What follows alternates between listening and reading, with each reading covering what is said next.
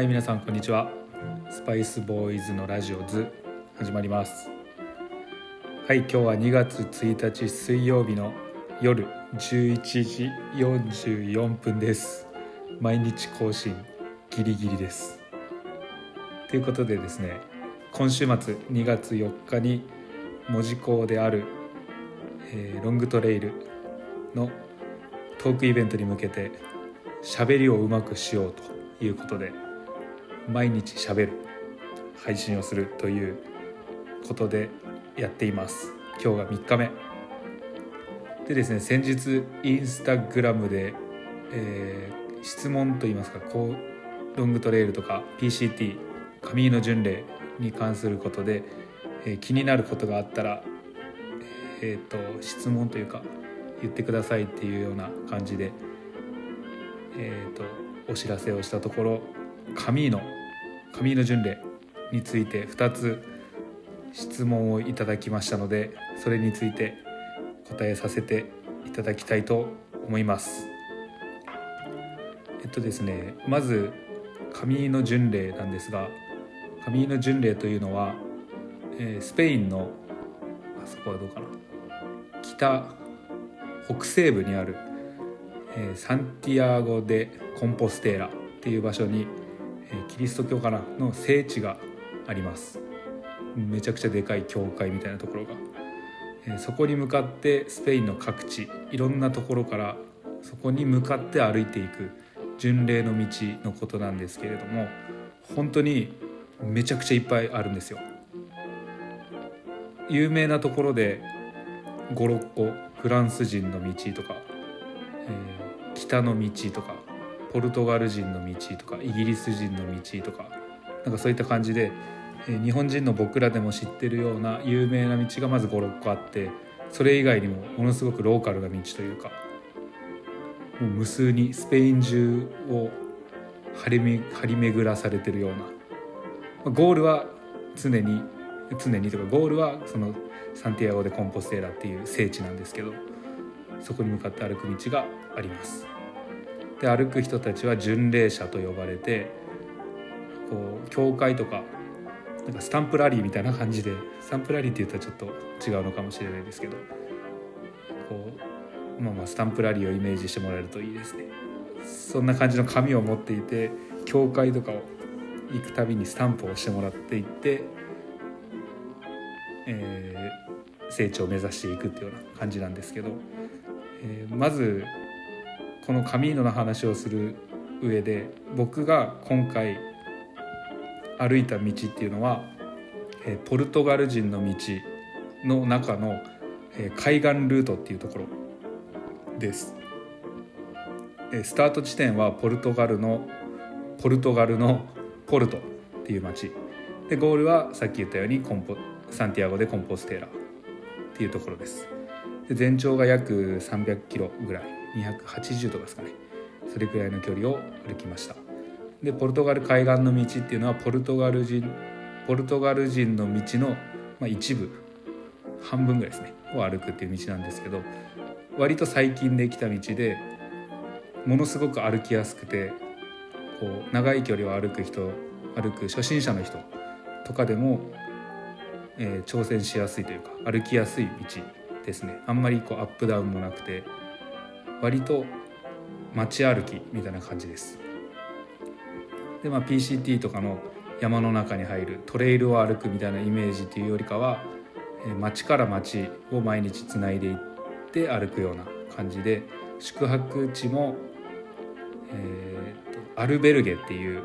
巡礼者専用の宿があるんですけどそこにこう2段ベッドがダダダッと置いてあって自分の寝袋を使って寝るみたいな。なんかそんなスタイルで。まあでも毎日街に行って毎日シャワーを浴びて毎日その宿泊施設で寝るみたいな、えー、PCT とは違うもっとこうとっつきやすいって言ったらあれですけどそんな感じの道でした。で僕以外に歩いてる人もすごく年が上の人が多かったですね。60歳とか、まあ、もちろん僕ら世代30代とか20代の人とかもいるんですけど多いのは上の年の人でした、はい、なので僕が今回歩いたのはポルトガル海岸の道ということで、まあ、割とイージーな道楽しめる道って言えばいいんですかね。でした。これを踏まえた上で、えー、質問があったのでそれにお答えさせていただきます。まず1つ目がカミーノスペイン巡礼の道を歩くのに適切な季節はいつですか？っていう質問がありました。これに関しては、えっと、もちろんそのどの道を歩くかとかそれにもよるとは思うんですが基本的にはやっぱ春か秋がいいのかなと思います。僕が今回歩いたのは8月あ違う9月の終わりぐらいから10月の頭まで、えー、10日ぐらいしか歩いてないんですけどそれぐらいの時期でもかなり紫外線強かったですね。寒さは感じることはなかったんですけどまあかなり暑いので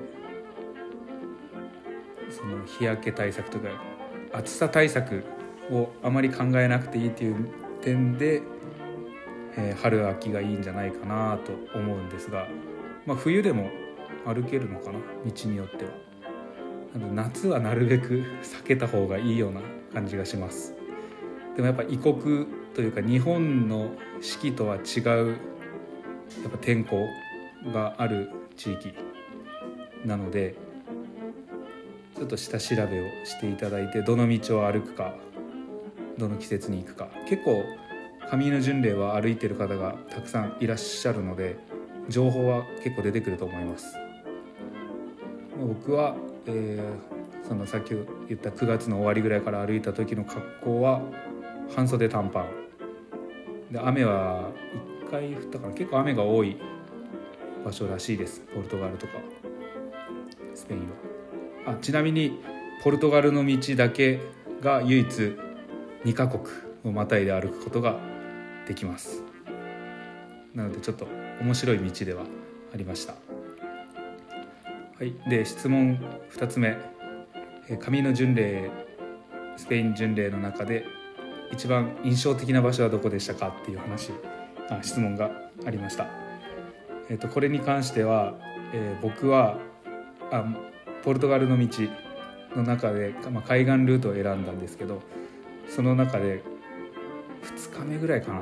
ポルトから歩き出して2日目か初日ぐらいの時に、えー、左手に大西洋を見ながらずっと海岸線を歩くっていう10キロぐらいあるのかな。道があったんですけどそこはなんか印象深かったですね。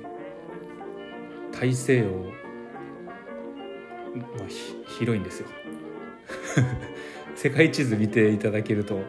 分かるんですがポルトガルの、えー、まあ西側ですね。西海岸。左側に大西洋が、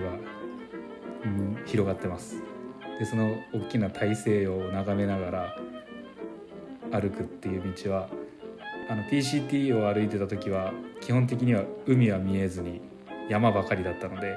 海を見ながら歩くっていうのも楽しかったです。ただし風がとてつもなく爆風ですごかったな風が。でもあの砂浜なんですけど砂を巻き上げるような風がずっと体にビシバシと当たっていてその時は半袖短パンで歩いたことを後悔しましたね。でも景色は本当に何よりも一番良かったですねそのスペインの神の歩いた10日間の中ではその初日か2日目に歩いた海岸線が一番良かった印象的な道でした。はいということで今日は簡単に上の巡礼の話をさせてもらいました。えっとですねこの上の巡礼に関しては後日もっとこう長い尺で1時間ぐらい使ってたっぷりと話したいなと思うことがあるので、えー、今日は本当に簡単なご質問いただいたことにお答えするっていうような内容だったんですが今後落ち着きましたら上の巡礼スペシャルを必ずやりますのでお楽しみにしていただければと思います。えー、ちょうど10分ぐらいなのでこの辺で終わりたいと思いますではさようなら